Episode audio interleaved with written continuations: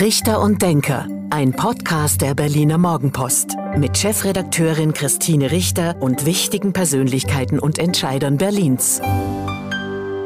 Hallo und guten Tag. Herzlich willkommen zum Podcast der Berliner Morgenpost Richter und Denker. Mein Name ist Christine Richter, ich bin die Chefredakteurin der Berliner Morgenpost und heute denkt mit mir Dieter Koslik. Herzlich willkommen. Ja, vielen Dank für die Einladung.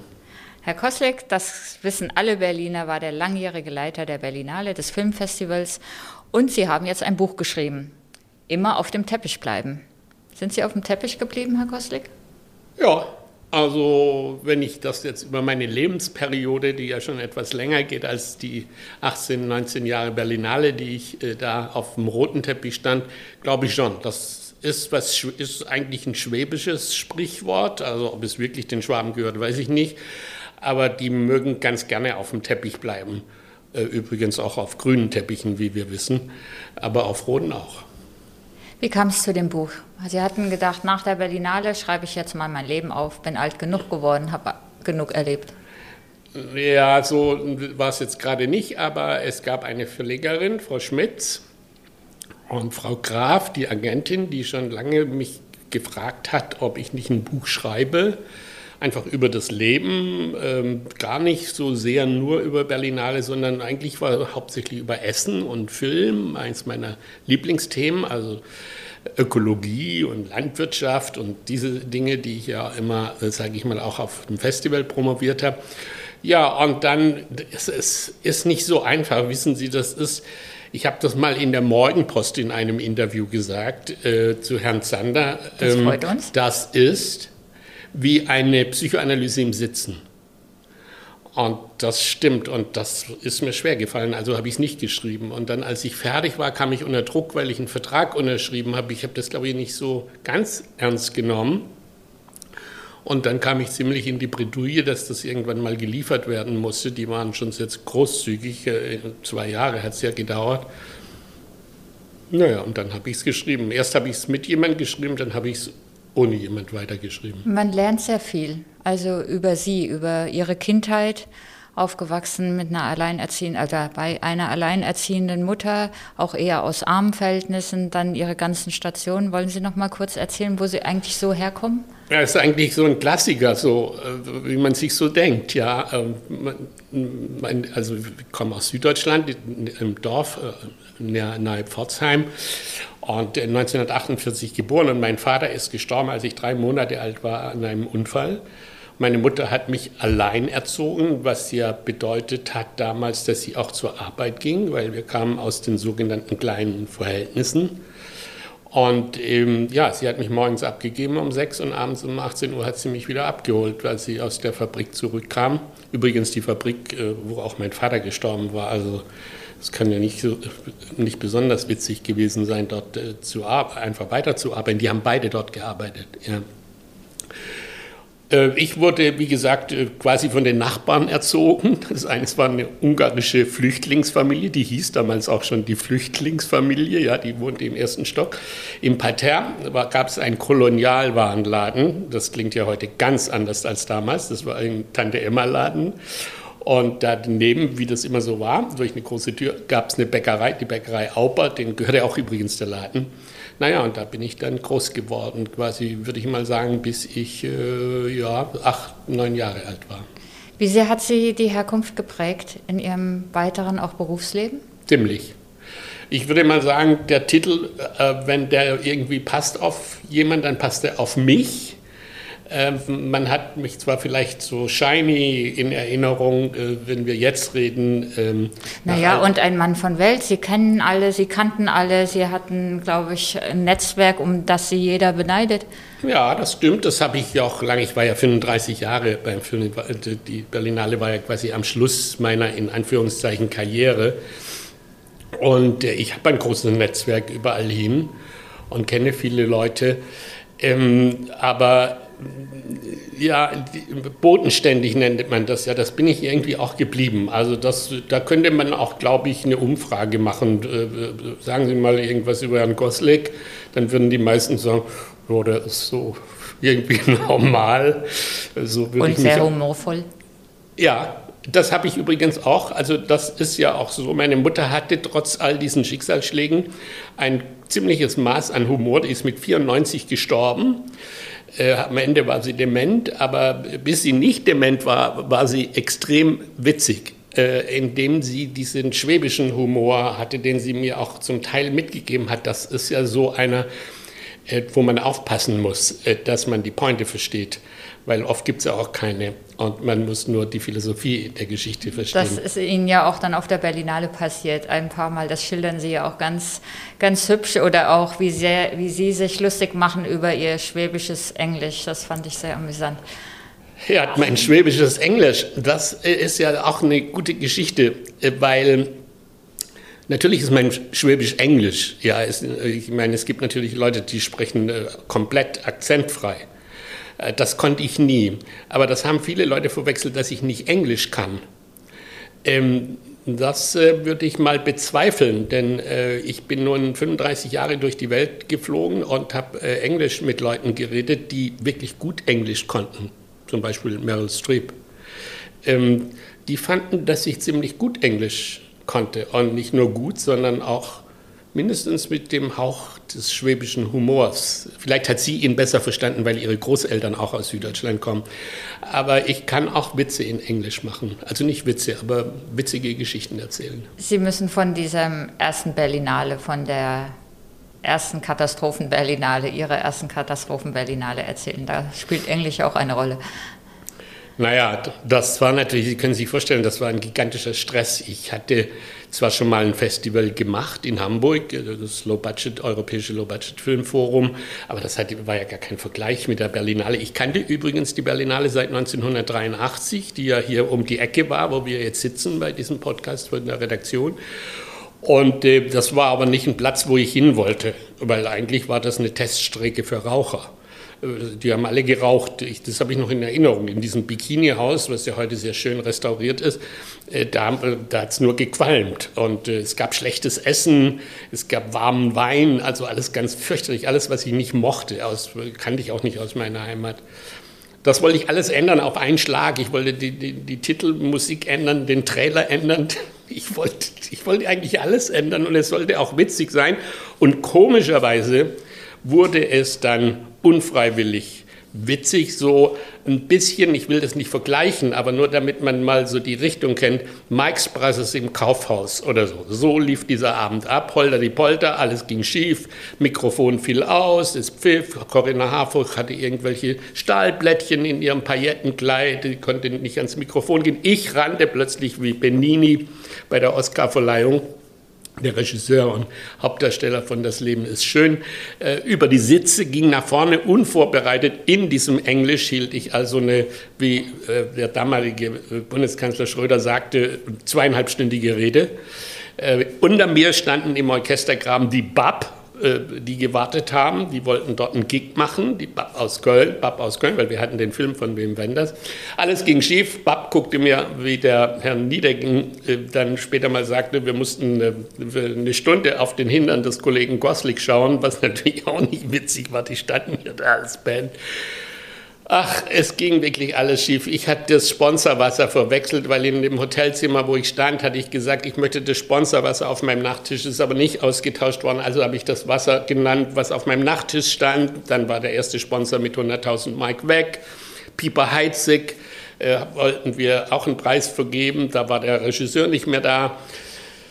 Tja, das war die Berlinale, die ich dann beendet habe mit einem großen Seufzer und habe gesagt, no more pants. Das war dann endgültig das Aus, weil ich äh, hatte sagen wollen, keine Pannen mehr, es hieß aber Pfannen. Und dann war wirklich Mike's Presses äh, im Kaufhaus oder im Kino und äh, alle haben sich aber irgendwie war die Stimmung dadurch gedreht. Es war eine andere Berlinale. Es war nicht mehr der Kollege De Hadel, der ja so ein bisschen rockig, brummig war und auch Witze machte. Der machte unfreiwillige Witze, wenn er sagte, die Blasekapelle oder so. Der, der hat ja solche Sachen gesagt. Ähm, ja, es war eine andere Berlinale und dann hat sie sich entwickelt in einer Zeit, wo Berlin wirklich dunkel war und kein Humor hatte. 2000, ich rede über 2001. Firmen sind abgewandert, das war ganz ja, komisch. Das vergisst man, das waren schwierige Jahre. Ja, es waren schwierige Zeiten, nur die Schwaben haben im Prenzlauer Berg Häuser gekauft. Äh, und ich habe auf dem roten Teppich irgendwelche Witze gemacht äh, und habe nachher eine goldene Ende von Herrn Wodarts bekommen, weil ja. das so nett plötzlich war in Berlin und plötzlich hat es Spaß gemacht. Und Sie haben die Berlinale ja sehr verändert. Was war Ihnen da alles wichtig? Naja, mir war erstmal wichtig, dass äh, ich das Wort Festival zerlegt habe. Für mich intern in, wo, wusste, dass da das Wort Fest drin steckt. Und das wollte ich. Ich wollte ein Fest für den Film haben. Ich wollte, dass alle gleich sind, also dass es keine Hürden gibt am roten Teppich. Dass äh, wir trotzdem äh, in der Tradition der Berlinale bleiben, nämlich dass dieses Festival ein politisches Festival ist, was 1951 im Kalten Krieg gegründet worden ist. Übrigens auch genau hier, wo wir sitzen, da war die Hauptstrecke der Berlinale. 1956 äh, jedenfalls, als es dann in Zoopalast ging und hier vorne ins Gloria. Ähm, und ich wollte gesellschaftlich relevante Themen äh, auf dieses Festival bringen mit den Filmen, aber auch in der Organisation des Festivals selbst und nicht zuletzt den deutschen Film dort wieder zu präsentieren und die jungen Leute zum Festival zu holen. So, das war so, was ich wollte. Das habe ich dann auch gemacht. Und was auch geklappt hat. Hat auch geklappt mit natürlich. Also mit Fatih Akim? 2004, äh, äh, Frances McDormand war Jurypräsidentin, gerade zum dritten, ihrem dritten Oscar nominiert worden vorgestern. Ja, sensationell. Es war zwar kein Deutscher, aber es war ein deutsch-türkischer Filmemacher und er hat äh, mit Sibel Kikeli und Bürol äh, ein Paar geschaffen, was uns wirklich einen, einen Blick in die dritte Generation türkischer Emigranten gezeigt hat, was wir bisher noch nicht gesehen haben. Auch die Brutalität, die Härte. Ja, Goldener Bär. Nach Stammheim 1900 84 war das, glaube ich, bin jetzt 84, 85, war das dann der zweite Goldene Bär. Das war eine Sensation. Wir hatten ganz viele arabische äh, Journalistenteams da, die, und die das alles nicht verstanden haben, dass sowas möglich ist. Und das war aber dann auch so richtungsweisend, weil wir dann sehr viele äh, Leute mit goldenen Bären ausgezeichnet haben, oder die Jury, sage ich mal so, äh, wo man nicht gedacht hat. Zum Beispiel auch die jetzt auch zum Oscar nominiert worden ist, das Mila Spanic mit ihrem Film Esras Geheimnis. 2007 hatte die einen Goldenen Bären bekommen für auch ein gesellschaftlich katastrophales äh, Thema, nämlich äh, Srebrenica ähm, in, in Bosnien, die Massenvergewaltigung der Frauen damals.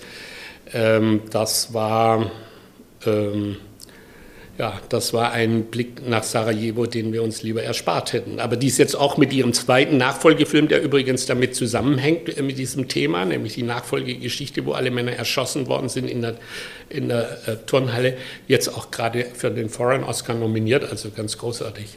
Was mir gar nicht so bewusst war und was ich ähm, auch mit großem Interesse gelesen habe, ist, dass Sie so viel im Ausland waren.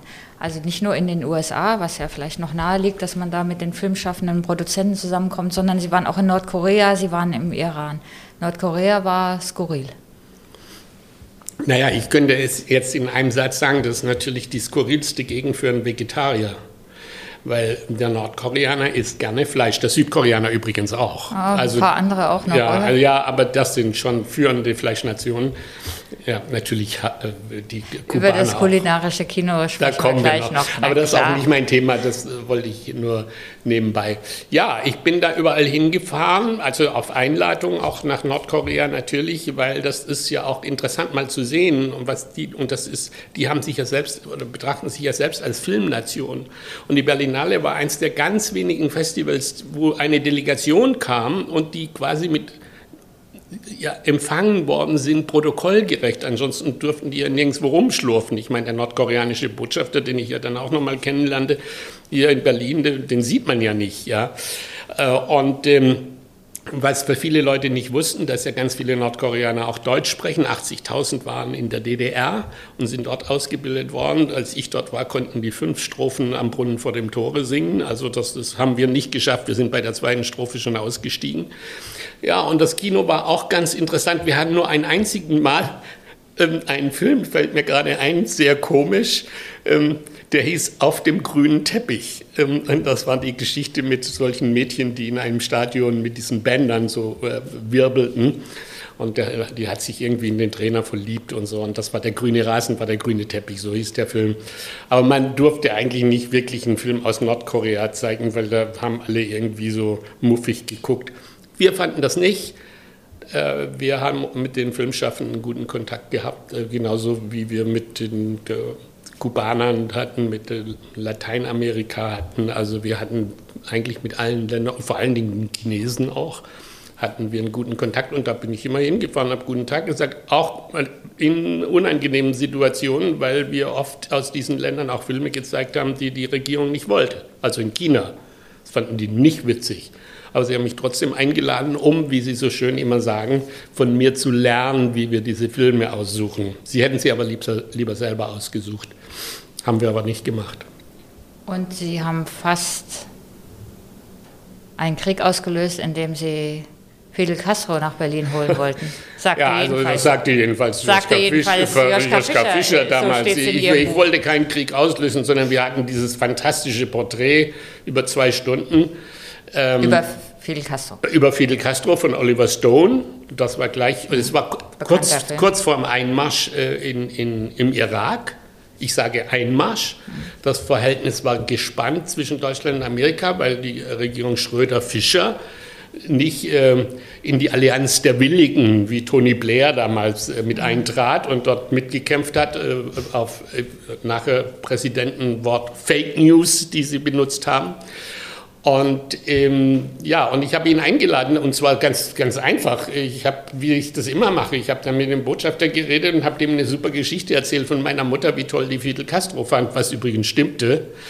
Und ähm, also nicht politisch, sondern als, mehr als Mann. Der war ja doch für Frauen ein attraktiver äh, Mann, sage ich mal.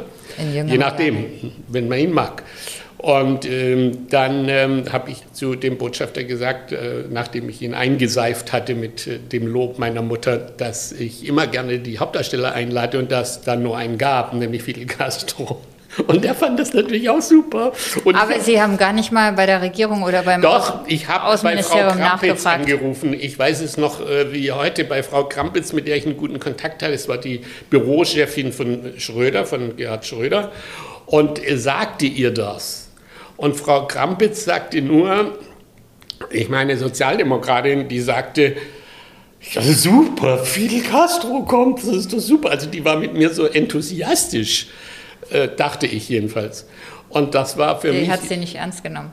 Doch, doch, die hat es schon ernst genommen. Okay. Nein, nein, die hat es ernst genommen, aber die hat es äh, auch nicht so gesehen, wie man das vielleicht nachher sah als Fischer, der dann sagte, der spinnt ja, der Typ, äh, ich weiß nicht, was er gesagt hat, aber der spinnt ja. Ich meine, wir sind hier, wir haben hier eine der großen Krisen mit den Amerikanern äh, und jetzt kommt der Erzfeind da angeflogen und es geht da auf die Bühne, äh, im, natürlich im International hatten wir gemacht, also damit es gleich im sozialistischen Bereich äh, blieb.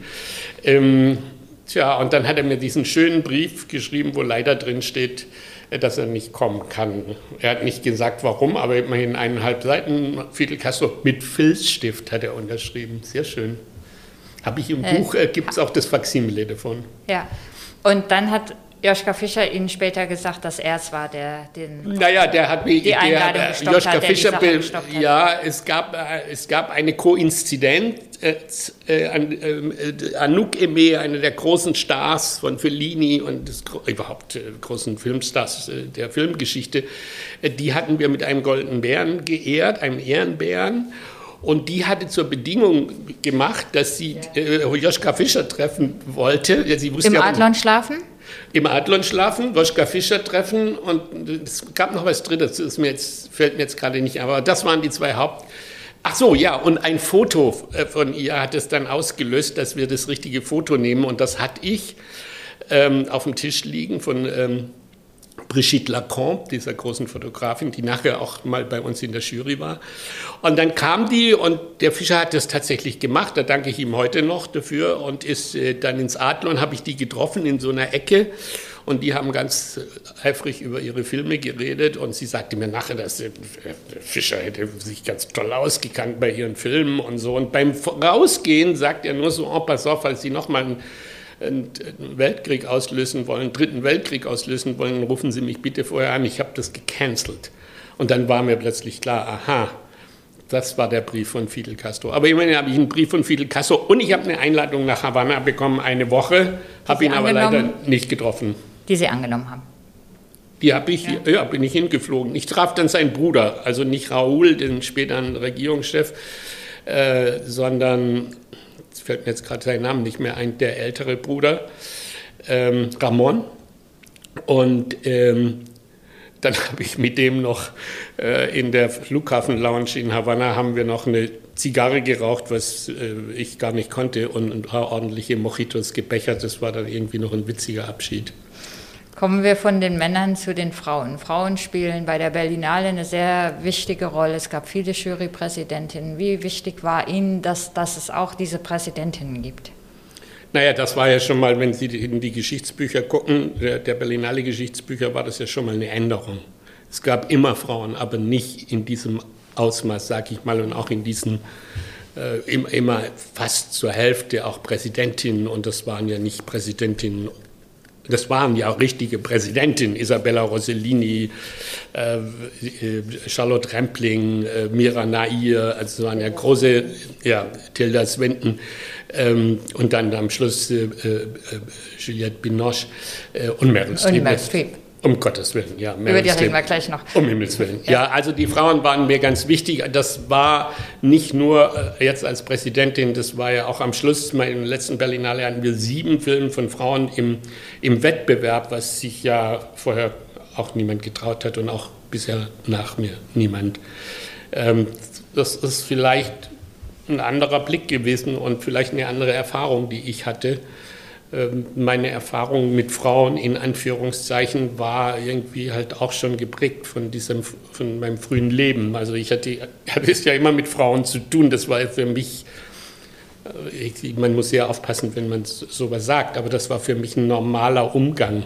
Also ich hatte. Naja, und Sie hatten ja auch mit Ihrer Mutter eine starke Frau ja, als Mutter. Ja, das meinte ich. Das hm. hat schon, von daher war ich schon, sage ich mal, auch geübt mit Frauen zu arbeiten und, und umzugehen und die mit mir. Also das äh, und ich, ja, das war mir ganz wichtig, um die Frage kurz zu beantworten, dass das so war.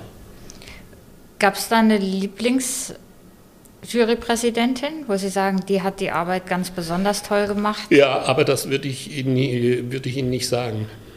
Ja. Und ich werde es Ihnen auch nicht sagen. Aber in Ihrem Buch merkt man das nicht. Sie beschreiben ja die ja, einzelnen Präsidenten. Die waren alle ganz und toll. Sie haben ja ganz unterschiedliche, waren ja auch ganz unterschiedliche Typinnen, sage ich mal. Aber man merkt da schon ihre Wertschätzung oder Hochachtung vor deren Arbeit und Leistungen und Auftritten. Und sie waren aber auch ganz unterschiedlich. Also eine Tilda Swinton ist was anderes als die Das Mary merkt man Street. dann immer an den Ergebnissen ja auch, äh, äh, wie, welche Filme eigentlich dann prämiert werden, weil Jurypräsidenten und Tinnen haben natürlich schon einen Einfluss. Sie haben ja auch zwei Stimmen. Ja. Und, ähm, aber ich kann nur sagen, aus meiner Erfahrung, bis auf einmal sind äh, ist das alles immer super gelaufen. Mit, das ist ganz kompliziert mit den Jurys, wirklich sehr kompliziert, weil wenn die falsch entscheiden, dann ist der Direktor der Blöde, weil der natürlich die Filme ausgesucht hat. Wenn sie richtig entscheiden, dann ist es natürlich die Jury zu Recht, ja. Aber es ist immer besser, man hat eine starke Jurypräsidentschaft, weil die schützt den Direktor auch vor dem Spott und Hohn, der sonst äh, so gerne auch über ihn weggezogen wird, wenn die Filme nicht Sinn in den Augen der Kritiker. Das gab es ja auch, und zwar nicht zu knapp. Und es war aber ganz schwierig, die zu gewinnen zum Teil. Dass sie, ähm, Juliette Binoche ähm, war ja eine interessante Geschichte, dass sie sagte, ich wäre gern gekommen, aber ich hätte vorher, erzählen Sie es. Ja, das, äh, das hat sie erzählt in einem Film, der da äh, über mich, für Thomas Schad äh, und die UFA, die haben einen Film über mich gemacht für meiner letzten Berlinale und da haben sie die interviewt und ich habe das auch erst beim Film dann gesehen, was sie gesagt hat, diese Geschichte, dass ich sie gefragt habe und sie sagte, sie konnte mir nicht zusagen, Präsidentin zu werden. Ich kannte sie, weil sie hatte mehrere Filme auf der Berlinale. Ähm, Und weil sie nämlich erst nach Cannes gehen musste, um äh, dort die Präsidentschaft zu haben. Das hat ihr mein Kollege, mein damaliger Kollege Thierry Fremont, der Festivaldirektor von Cannes, gesagt. Erst bei mir und dann kannst du mal zu Dieter gehen. Ja. Und dann hat er aber sie offensichtlich vier Jahre nicht eingeladen, obwohl er das gesagt hat. Und dann meinte sie, also im letzten Jahr, das war jetzt die letzte Chance, bei mir zu sein. Und sie fand es immer gut, was ich gemacht habe. Äh, dann ist sie äh, gekommen hat gesagt, es ist mir egal, Thierry Fremont. Äh, aber es war ein schöner Einblick nicht in die Berlinale, sondern in das System der Franzosen, die ja ganz anders auch mit Festivaldirektoren um einen ganz anderen Umgang pflegen. Und, ähm, und da gibt es ganz andere ähm, geheime Regeln, die wir zwar vermuten und vermuteten, aber aussprechen tut es natürlich niemand so. Aber Juliette Binoche ist ja, wie man in Französisch sagt, parler franchement. Also die äh, sagt schon, was sie denkt. Und das hat sie auch gemacht. Hat Sie das eigentlich genervt, dass wir Journalisten oder die Medien insgesamt dann immer bei jeder Berlinale so drauf abgehoben haben, welcher berühmte Schauspieler, Regisseur ähm, nach Berlin kommt? Und dann war es ja immer der Winter und die kalte Zeit und dann haben auch mal Leute abgesagt oder kurzfristig mhm. sind sie nicht gekommen. Hat Sie das genervt, dass wir immer erstmal so auf diese, diese Promis geschaut haben? Nee, das hat mich eigentlich weniger genervt als die, so, ein, so ein Unverständnis, was so herrschte immer, was eine solche Riesenmaschine zu leisten hat.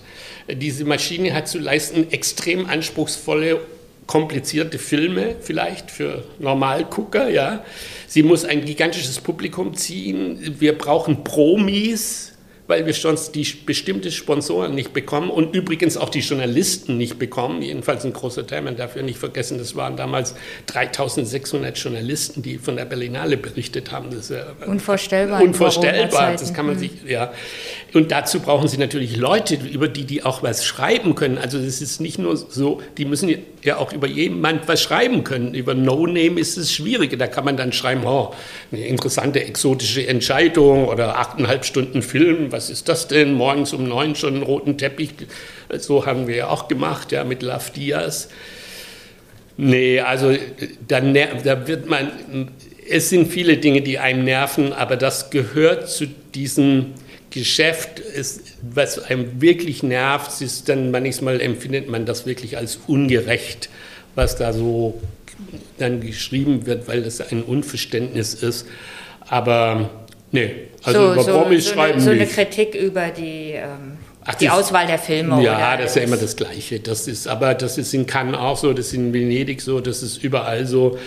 Das ist äh, offensichtlich ist es so. Und äh, mein Problem dabei ist eigentlich immer, dass man aufpassen muss, dass man das Kino nicht kaputt schreibt. Also den Festivaldirektor, das ist ja nicht das Problem. Da gibt es ja dann neue, die kommen. Aber das Kino muss ja weitermachen. Und da muss man schon sehr aufpassen, ja, wie man da drauf haut. Nicht, dass man das nicht kritisiert, um Gottes Willen. Alles wird kritisiert. Ja, gucken Sie mal jetzt an, was jetzt alles kritisiert wird. Ja. Aber die Art und Weise, wie sowas gemacht wird, ist manchmal dann schon komisch. Aber gut, das ist so, aber das ist jetzt auch nur ein Teil der Geschichte. Haben Sie eine Lieblingsberlinale aus diesen 18 Jahren, die Sie da Festivaldirektor waren? Ach, das ist wirklich sehr schwierig zu sagen, aber ich war heilfroh, um jetzt nochmal auf Meryl Streep zu kommen, dass gerade bei ihr unter ihrer Präsidentschaft, da hatten wir auch noch Lars Eitinger war noch dabei äh, äh, damals, dass da dieser Film Fuku Amare einen goldenen Bären bekommen hat, weil das ist ein komplizierter Film für die Auswahl, das ist ein Spiel, Dokumentarfilm, aber er war in diesem Moment wo so viele Menschen im Mittelmeer ertrunken worden sind, wo 60 Millionen Migranten äh, durch die Welt laufen oder, oder gestoßen und, und, und gescheucht werden, ja, da war das der Film der Stunde. Es gibt dann das Momentum. Es gibt das Momentum. Das war der Momentum-Film. Aber sie haben es nicht in der Hand. Und als das dann geklappt, das war so wie gegen die Wand. Das war auch ein Momentum-Film. Es war auch beim, äh, bei der ersten Berlinale gab es auch mal einen äh, Winterberg-Film. Ähm, äh, der hieß ähm, In This World, wo ein afghanisches Jugendlicher geflohen ist in einem Lastwagen und man hat die Flucht gezeigt. Michael Winterbottom hat, hat, nicht Winterberg, Michael Winterbottom hat den Film gemacht, Die Flucht, bis der in einem Café, in einer Cafeteria, in einem Coffeeshop in London landete. Und das war ja damals, das, das Grauen kam ja erst später, dass die Leute in den Wagen erstickt sind und so. Und dieser Film hatte auch einen, einen goldenen Bären bekommen. Also es gibt so Zeiten, wo man sagt, nur das, und da war ich natürlich, würde ich nicht sagen, das war meine Lieblingsberlinale, aber das fand ich wirklich toll, dass das funktioniert hat, dass der richtige Film ausgesucht worden ist zur richtigen Zeit. Ja, und da gab es keine Stars, da gab es nur ertrinkende und arme Menschen und einen tollen Doktor und einen fantastischen zwölfjährigen Jungen aus Lampedusa. Eng mit Ihrem Namen verknüpft ist das kulinarische Kino wie wichtig, oder nicht wie wichtig, wir wissen, dass es Ihnen wichtig war. Warum und was haben Sie da alles so verändert auf der Berlinale? Sie haben vorhin schon erzählt aus der Anfangszeit, dem schlechten Essen, dem billigen Wein. Ja, ich habe das nie verstanden, ähm, warum immer alle jeden Tag einen Hangover hatten und sich über alles Mögliche aufregten, nicht nur über die Filme, sondern über alles. Und oft war das einfach der Hangover, diese Raucherei, dieses, diese schlechten, billigen Weine, dieses fürchterliche Buffetwesen, wo die alle so reingekrapscht haben. Meistens war das so ein Honecker-Design mit irgendwelchen Salzstangen abgepudert, mit, mit Paprika, irgendwelche Mettbrötchen. Ich war damals nicht Vegetarier ich fand es einfach ekelhaft. Ja. Das klingt doch ekelhaft. Ja, das war auch so. Und ich habe einmal sogar eine Rede unterbrochen, habe ich eine Rede gehalten, da hat und stand auf einem Podest, da habe ich gesehen, wie die Leute rückwärts zum Buffet standen und sich hinterrücks einfach in die Schüsseln gegriffen haben und sich das in den Mund gesteckt haben. Also ich, ich fand das komplett stillos. Und, ich wollte und dann haben Sie die Rede unterbrochen, haben gesagt, ja, stopp. Genau, habe ich das gemacht. Das war in den, in den Ministerhöfen, ich sage nicht, welches Bundesland es war, und habe gesagt, dass ich das wirklich für eine unfassbare Geschichte, nicht, dass Sie meiner Rede nicht zugehalten haben, aber dass jemand hinterrücks, hinter, hinter seinem Rücken in ein Buffet reingreift, das war für mich wirklich die absurdeste Veranstaltung. Also ich habe das alles geändert und mit meinem Freund Tommy Struck und wir haben das kulinarische Kino wollten wir schon lange machen, mal was ganz Neues. Äh, um diese Tradition, die es ja in England und äh, in Frankreich und Italien und in anderen Ländern gibt, dass man zum Essen geht und mit dem Film dann redet, über den Film redet oder anschließend zum Essen geht und so weiter und so fort. Es war ja hier schwierig. Das war schwierig. Man darf ja auch nicht vergessen, dass wir Was, sind, Warum war das so schwierig? Weil wir nicht im heutigen Berlin sind. Heute ist Berlin die Frontstadt der Kulinarik und da gab es tolle, tolle Köche. Damals war bei Ranke, haben sich noch zwei Meter hoch hier drüben links äh, am Kurfürstendamm äh, die, die, die Würste gestapelt im Schaufenster und haben geschwitzt. Ja, das darf man nicht vergessen. Und nachts ist man zum Spree-Athen-Grill gegangen und hat sich für vier Wochen den Magen verdorben. Äh, also das war ja das, äh, das war auch der Bürgermeister, äh, der damalige musste täglich, glaube ich, eine Currywurst essen, sonst wäre er nicht glücklich gewesen. Also das war eine ganz andere Szenerie wie heute und wir wollten da wirklich einen internationalen Standard einführen. Das war ein Grund. Der andere Grund war, wir wollten die die Filme zeigen, wie, warum es eigentlich so schlecht aussieht in dieser Welt. Klimakatastrophe, Global Warming war einer der großen Filme. Food Inc. haben wir dann gezeigt über die Lebensmittelindustrie. Wir wissen das alles heute. Wir wissen, was Tönis für Schweinereien macht. Ja? Nicht nur mit den Schweinen, sondern auch mit den Angestellten. Wir wissen, wir wissen das heute alles, wird trotzdem nicht, äh, nichts wirklich dagegen gemacht. Ähm, und wir wollten das verändern. Ich bin Mitglied bei Slow Food. Wir haben uns immer darum gekümmert, das ist eine internationale Organisation. Gutes Essen ist Menschenrecht. Es geht nicht um Sterneessen, sondern es geht um um natürliche Lebensmittel und nicht, Sie merken schon, wie das, das zieht schon naja, der, der Sound ja auch, hier an, ja, wenn ich darüber ein, rede. Ein Thema ähm, in Ihrem Leben, weil Sie auch vorher schon journalistisch gearbeitet haben und ja, auch zu diesen Klima- oder Umweltthemen oder gesunder Ernährung gearbeitet haben. Ja, das, hat, das hatte ich schon bei Konkret, habe ich schon so eine Spalte Ökotipps gehabt, die genauso belächelt worden ist wie von vielen, von wenigen vielen des kulinarischen Kinos.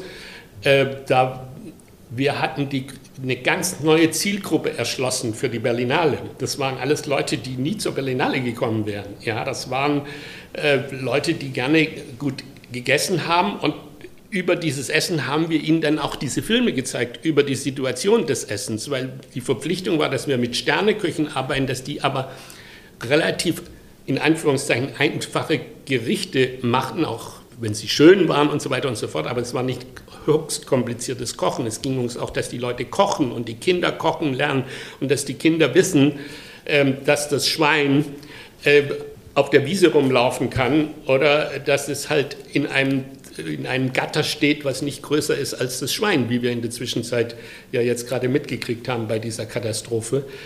Ähm, ja, das wollten wir alles sagen. Das war ein sehr großes Engagement. Das war aber eins von vielen. Also wir hatten ja auch äh, Native. Ich habe ja auch eine neue Reihe mit meinen Kolleginnen gemacht. Native, wo es um Indigenousness, um, um Einge ich sage jetzt mal eingeboren, also um, um Filme ging von, ja, von, von Menschen, die in einer ganz bestimmten Situation im Urwald leben oder im, im, im arktischen Eis.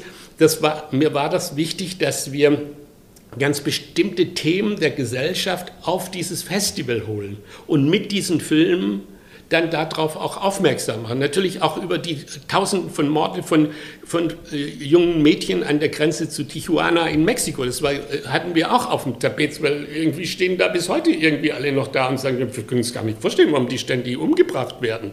Also das war uns schon ein Anliegen und ähm, ich, ich, kann mir das gar nicht vorstellen, so ein Kulturevent dieses, dieser Größe zu machen ohne engagiertes Kino. Also ob das, natürlich ist dann Iran verbotene Filme, China verbotene Filme, das war dann auf großem Tableau äh, Politik, sage ich mal, die da gemacht ja. worden ist mit Filmen. Aber ich wollte das auch im Kleinen haben und in speziellen Gruppen. Mir sind zwei Sachen, eine Sache noch aufgefallen und eine Anekdote müssen Sie unbedingt noch erzählen, weil die wirklich sehr, sehr hübsch ist.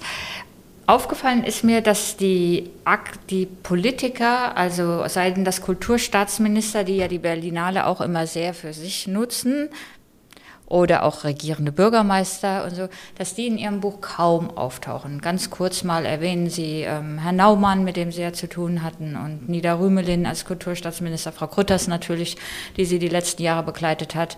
Ähm, Klaus Wobereit, unser ehemaliger regierender Bürgermeister, hat sich sehr ähm, um George Michael gekümmert. Ähm, dann. Aber ansonsten spielen die in ihrem Buch gar keine Rolle. Warum? Naja, also es geht, es geht ja äh, in dem Buch eher um mich äh, und wie ich das gesehen habe. Und zum Zweiten ähm, ist es zwar, fand ich das immer toll, dass die Politiker auch kommen zur Berlinale. Gerne auch. Äh, ja, das muss man aber auch ein bisschen aufpassen, dass der rote Teppich, ich bin ja da auch kritisiert worden, dass ich zu viele Politiker da immer auf dem roten Teppich habe äh, äh, präsentiert. Mir war das wichtig, weil die das auch unterstützt haben und dass sie sich die Filme angucken und das war mir ganz wichtig. Aber es gab auch viel Kritik daran, dass äh, wie, wie nirgendwo der rote Teppich auch äh, zum Marketinginstrument gemacht worden ist. Also ich erinnere mich noch an einen Ministerpräsidenten, den, der immer noch Ministerpräsident ist, der auf dem roten Teppich, obwohl ihm das verboten war, von hinten auf den roten Teppich kam und George Clooney fünf Euro in die Hand drückte. Der George Clooney hat gerade Autogramme gegeben, der wusste gar nicht, wie ihm geschieht, und sagte zu ihm, This is money for your next movie in my region. Also da ist dann auch äh, mir der Löffel äh, irgendwie aus, dem, aus der Hand geflogen. Ähm, also da musste ich dann ab und zu mal einschreiten. Äh, äh, und, äh, aber das hat nichts damit zu tun. Ich, ich, äh, ich denke, ich habe die alle erwähnt und die können ja auch alle Bücher über sich selbst schreiben und mich nicht erwähnen. Das ist ja jetzt Ja, es ging eher darum, ob die sich nicht viel mehr in ihr, in die Berlinale eingemischt hatten. Das hatte ich Das, so das will ich jetzt nicht äh, kommentieren. Da gab es unterschiedliche, es gab ganz unterschiedliche, sage ich mal, Repräsentationswünsche äh, von den verschiedenen. Also das ist sehr klar, das weiß man ja auch. Ja, und ganz besonders eingesetzt haben Sie sich für die Rolling Stones. Die Geschichte ist zu hübsch, als dass wir sie nicht, als dass Sie sie nicht erzählen. Ja, das heißt, ich habe mich eingesetzt. Wir hatten, äh, äh, wie soll ich das sagen? Ich meine, wenn Sie die Chance haben, einen Film äh, von Martin Scorsese zu haben, ja, einem der größten Regisseure der Filmgeschichte, und das der handelt von den Rolling Stones und die sagen, sie kommen. Das dauert ja ein Jahr, bis sie überhaupt alle da, sag ich mal, da waren, dass sie kommen.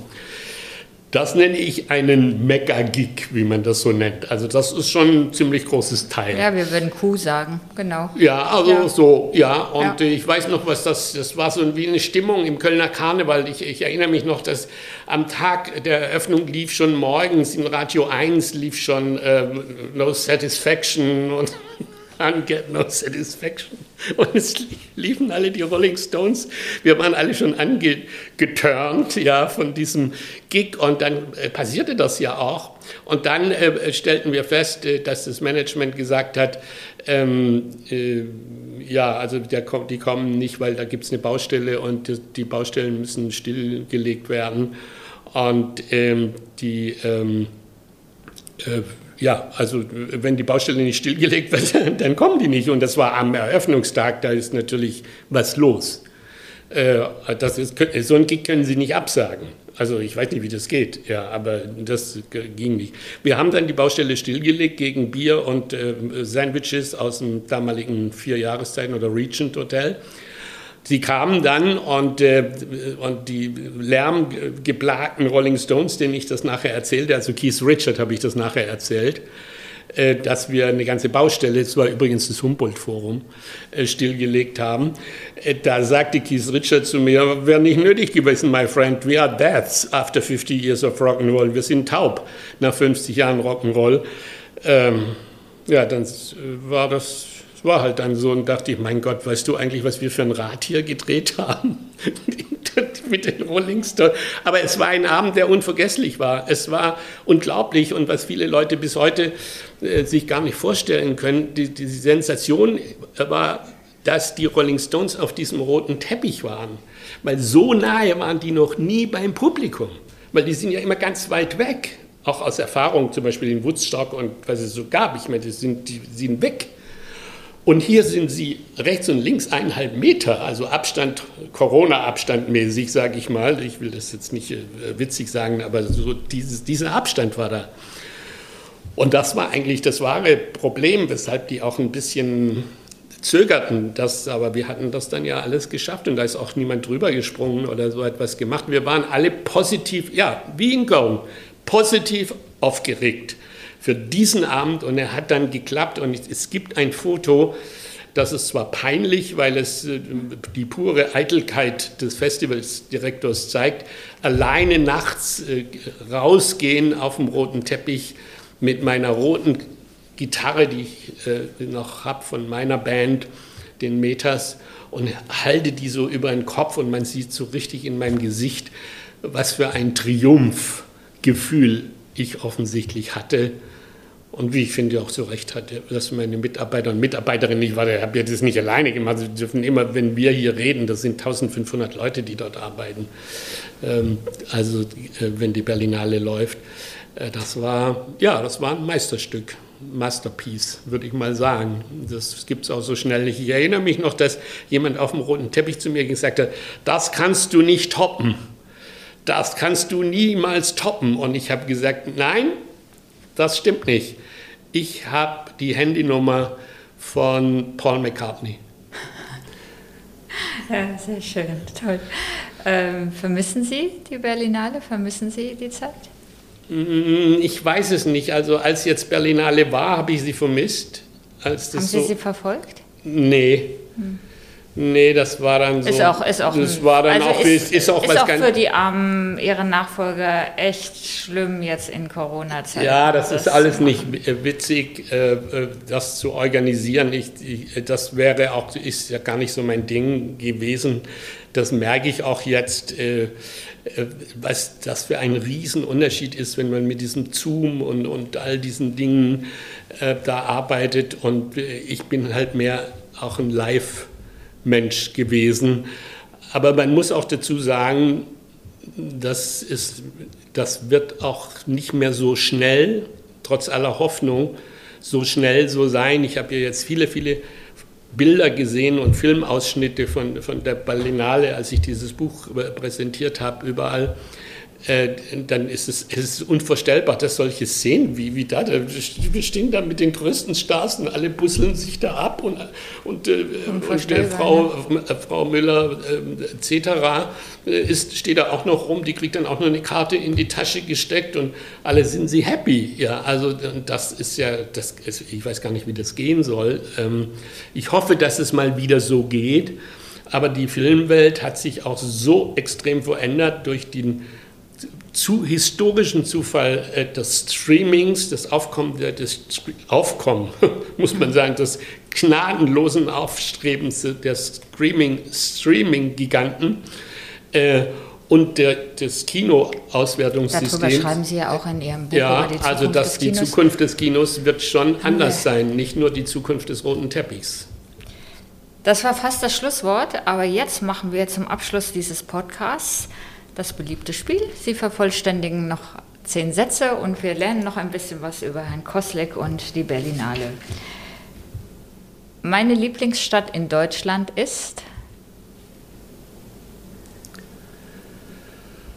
Ich dachte, er sagt Berlin, aber er hat in Hamburg gelebt, in Köln und er kommt aus Pforzheim und jetzt sagt er, ja, also wollte, meine Lieblingsstadt, ja, meine Lieblingsstadt in Deutschland ist, ist Berlin. Ich war dreimal in meinem Leben, bin ich hierher gekommen. 68 dann äh, zum Demonstrieren in der Hardenbergstraße, später mit meiner amerikanischen Freundin und jetzt lebe ich schon mit meiner Familie hier über 20 Jahre. Ja, doch, ist Berlin. Oder Hamburg. Hamburg ist auch schön. Hamburg ist auch meine Lieblingsstadt, wenn ich noch in Hamburg wäre. Für die Berlinale der Zukunft wünsche ich mir? Viel Glück, äh, dass das Publikum der Berlinale so treu bleibt wie zu meinen Zeiten und eigentlich immer geblieben ist. Das kulinarische Kino? Ja, wird weiter bestehen. Zum Beispiel in den Kulturveranstaltungen von Neuhardenberg gibt es das. Es gibt es auch auf anderen Festivals in San Sebastian und in Zukunft auch in Prag. Also das ist nicht mit untergegangen. Es hat sich äh, eher vervielfältigt. Mein Lieblingsort in Berlin ist? Äh, ein Café, äh, das ist immer noch die Markthalle in Kreuzberg. Äh, äh und äh, da war ich schon als Student und da gehe ich immer hin. Aber jetzt kommt auch noch eine neue Markthalle hinzu, nämlich Markthalle 9 in Kreuzberg. Und diese beiden sind zwei Lieblingsorte von mir. Zufällig sind es zwei Markthallen. Und jetzt kommen wir, weil wir vorhin gar nicht drüber gesprochen haben, aber jetzt müssen wir es den Zuhörern, Zuhörerinnen ja auch noch verraten. Mein Lieblingsfilm ist. Ha. Mein Lieblingsfilm ist eigentlich ähm, The Big Night. Ah. Das ist äh, zwar ähm, der Film, den äh, hier nicht sehr viele Leute gesehen haben, aber das geht ums Kochen, ums Essen, um zwei Brüder, äh, die ein Lokal haben in New Jersey. Und mein größter Film, der mich immer begleitet hat, ist Ben Hur. Wenn wir die Pandemie überstanden haben, werde ich als erstes ins Kino gehen und dann zum Essen. Oder umgekehrt. Damit sind wir bei dem nächsten Essen, bedeutet mir? Sehr viel, weil es gibt für mich äh, zwei Dinge, die das Leben wirklich ähm, verändern in positiver Weise. Das sind Lebensmittel und das sind Überlebensmittel und die Überlebensmittel ist Kultur. Das schönste Kino in Berlin ist? Viele. Da kann man nicht einfach so sagen. Und wenn man das schon sagen muss, weil Sie mich jetzt so quasi zwingen, ich so dass ich das sage, ist es der Zoopalast. Genau, das wollten wir hören. Gerade hier um die Ecke am Kurfürstendamm. Das Kino hat eine Zukunft, weil? Weil es, ein, weil es das an kultureller Leistung erbringt, was wir in Zukunft am meisten brauchen. Das ist gemeinsam etwas erleben, gemeinsam ein soziales Phänomen zu erleben, nicht vereinzelt äh, irgendwie zu Hause zu sitzen, was jetzt äh, mal schon mal eine große Probe und Belastung war für die Menschen. Ich glaube, das Gemeinschaftsgefühl Kultur zu erleben, ist das Größte, was wir haben können. Und für das laufende Jahr, also für das Jahr 2021, wünsche ich mir? Ja, da hoffe ich, äh, dass der Maskenball wieder nur im Februar stattfindet und nicht das ganze Jahr. Das finde ich das Allerschlimmste. Hinzu kommt, dass es noch eine Gruppe gibt, zu der ich auch gehöre, die besonders unter den Masken leiden. Und das sind die Brillenträger, weil die ständig mit einer beschlagenen Brille äh, gegen irgendwelche Straßenlaternen knallen. Und äh, also das wäre mir schon recht, wenn das mal wieder aufhören würde. Herr Kosleck, vielen Dank, dass Sie heute zu Gast waren. Das war der Podcast Richter und Denker der Berliner Morgenpost. Mein Name ist Christine Richter. Zu Gast war heute Dieter Kosleck, der ehemalige Chef oder Festivaldirektor der Berlinale in Berlin. Vielen Dank, vielen Dank fürs Zuhören. Bis zum nächsten Mal. Ich bedanke mich auch. Vielen Dank. Das war Richter und Denker. Vielen Dank fürs Zuhören. Schalten Sie nächste Woche wieder ein zu einer neuen Folge mit Berliner Morgenpost-Chefredakteurin Christine Richter.